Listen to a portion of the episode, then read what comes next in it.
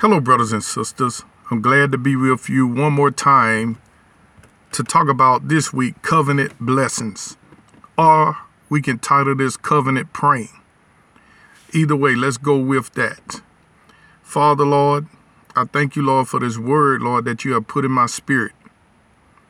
And Father, help me to express this word to the fullness, Father, that I may bring blessings, Lord, upon my brothers and sisters, that I may build them up and edify them in you.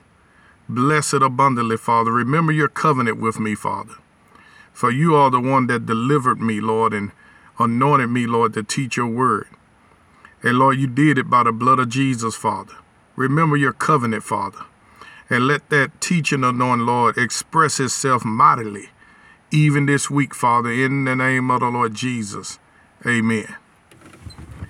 Well, let's go to the book of Genesis. And let's start at the twentieth verse. Genesis eight, I meant to say. And we're going to start at the twentieth verse. But before I read, let me express how this message came into my spirit. Last week, I was heading to Xfinity to take a box Uh, back to them because I was switching services. And um, it started storming all of a sudden. You know, Mobile, Alabama had been in a, you know, a slight drought to our standards. And it rained real hard. I mean, it was coming down for about twenty minutes. And I turned into Xfinity, and all of a sudden, the rain stopped and a rainbow appeared. I mean, suddenly appeared. I mean, it was beautiful and it was low. It seemed like it was right over the spot where I was. It was, it was low. It didn't look like it was far off, but it looked like it was right there over the area of the city that I was in. And I said, glory to God. I said, man, look at this. And a lady coming out of Xfinity took a camera and took a picture of it. I said, isn't that beautiful? That's, I knew that was a sign of what was written in the word, that God had made a covenant with man that he would not destroy man by flood any longer. So, you know, God, the word covenant means an agreement. And it also literally means to cut. So the primitive practices, practices of agreement was blood. You ever heard of uh, when you was young, uh, some of the older people know this. People uh, uh, make blood covenants people. They'll cut themselves and another person cut themselves and put put their blood in a cup, stir it up, and drink it, and they'll call themselves blood brothers. Well, it's something to that. God honors covenant. So I want you to keep that in your mind. And let me tell you this. I like to sometimes preach the ending from the beginning. This, this is my purpose, that you remember that the Lord Jesus Christ died for you. He died that you may be forgiven of all sins. He took stripes, that by his stripes, you know, the stripes made him shed blood, right? When he was killed, he shedded blood. Well, by his stripes, you are also healed. And these things are yours, but your part is to receive it by faith. His part, he provided the blood, you provide the faith. The Bible says Abraham believed God and it was counted unto him for righteousness. So we're going to pray the covenant. When a person is sick, you need to some, you know, take communion, bread and wine. Remind yourself of the covenant. Remind yourself that his body, representing the bread, was, was, was lacerated and whooped that you may be healed. Remind yourself. Remind the Lord of the covenant.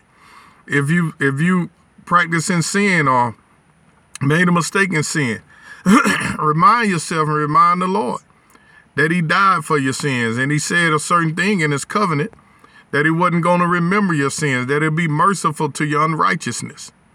That don't mean we deliberately go practice sin. A lot of you know that. I don't have to tell you that. You're not dumb. But, you know, some people try to play that, but that God know, know, know everyone's heart. So I just preach the word as it is written, and I let God do the rest. So Genesis eight and twenty says, and Noah built an altar unto the Lord, and took of every clean beast and of every clean fowl, and offered burnt offerings on the altar. Now, what is that? He's killing animals and pouring the blood unto God, because the life is in the blood. That blood sacrifice that uh, Noah had a revelation of, just like his forefather uh, Abel, the uh, knew that that the the way to God was by blood sacrifice. Noah knew by revelation that the way into the favor of God was by blood sacrifice. And I'm going to show you in the word that every time God spoke to man or got ready to do something for man, it was an offering of a certain kind presented, whether it was by money or either by blood. I'm going to show it to you. So in this case, Noah built an altar, and he took of every clean beast and of every clean fowl, and offered burnt offerings on the altar. That means he offered blood unto the Lord. Now watch what watch God's response.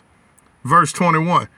And the Lord smelled a sweet savor, and the Lord said in his heart, I will not again curse the ground anymore for man's sake.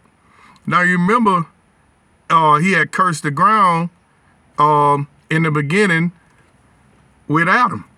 He said, cursed be the ground for man's sake, right?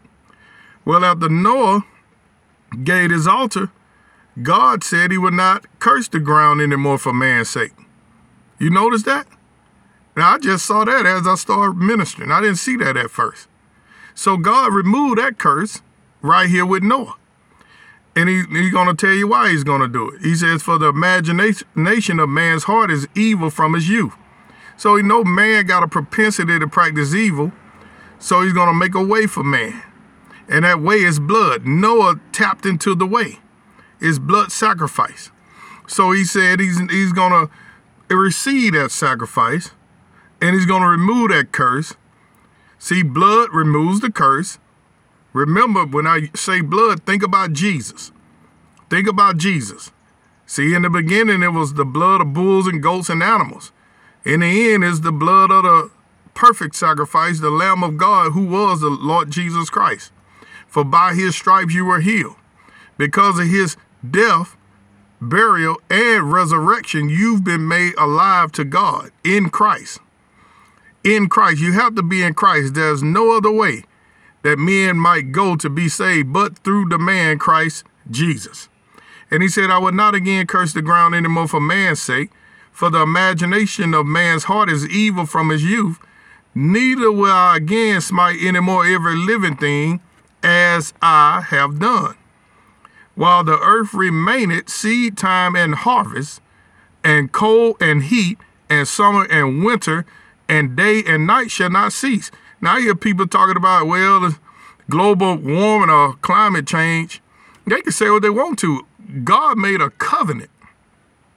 He said while the earth remaineth, that it's going to be seed time and harvest. You're going to be able to plant, and it's going to be a, it's going to be a harvest.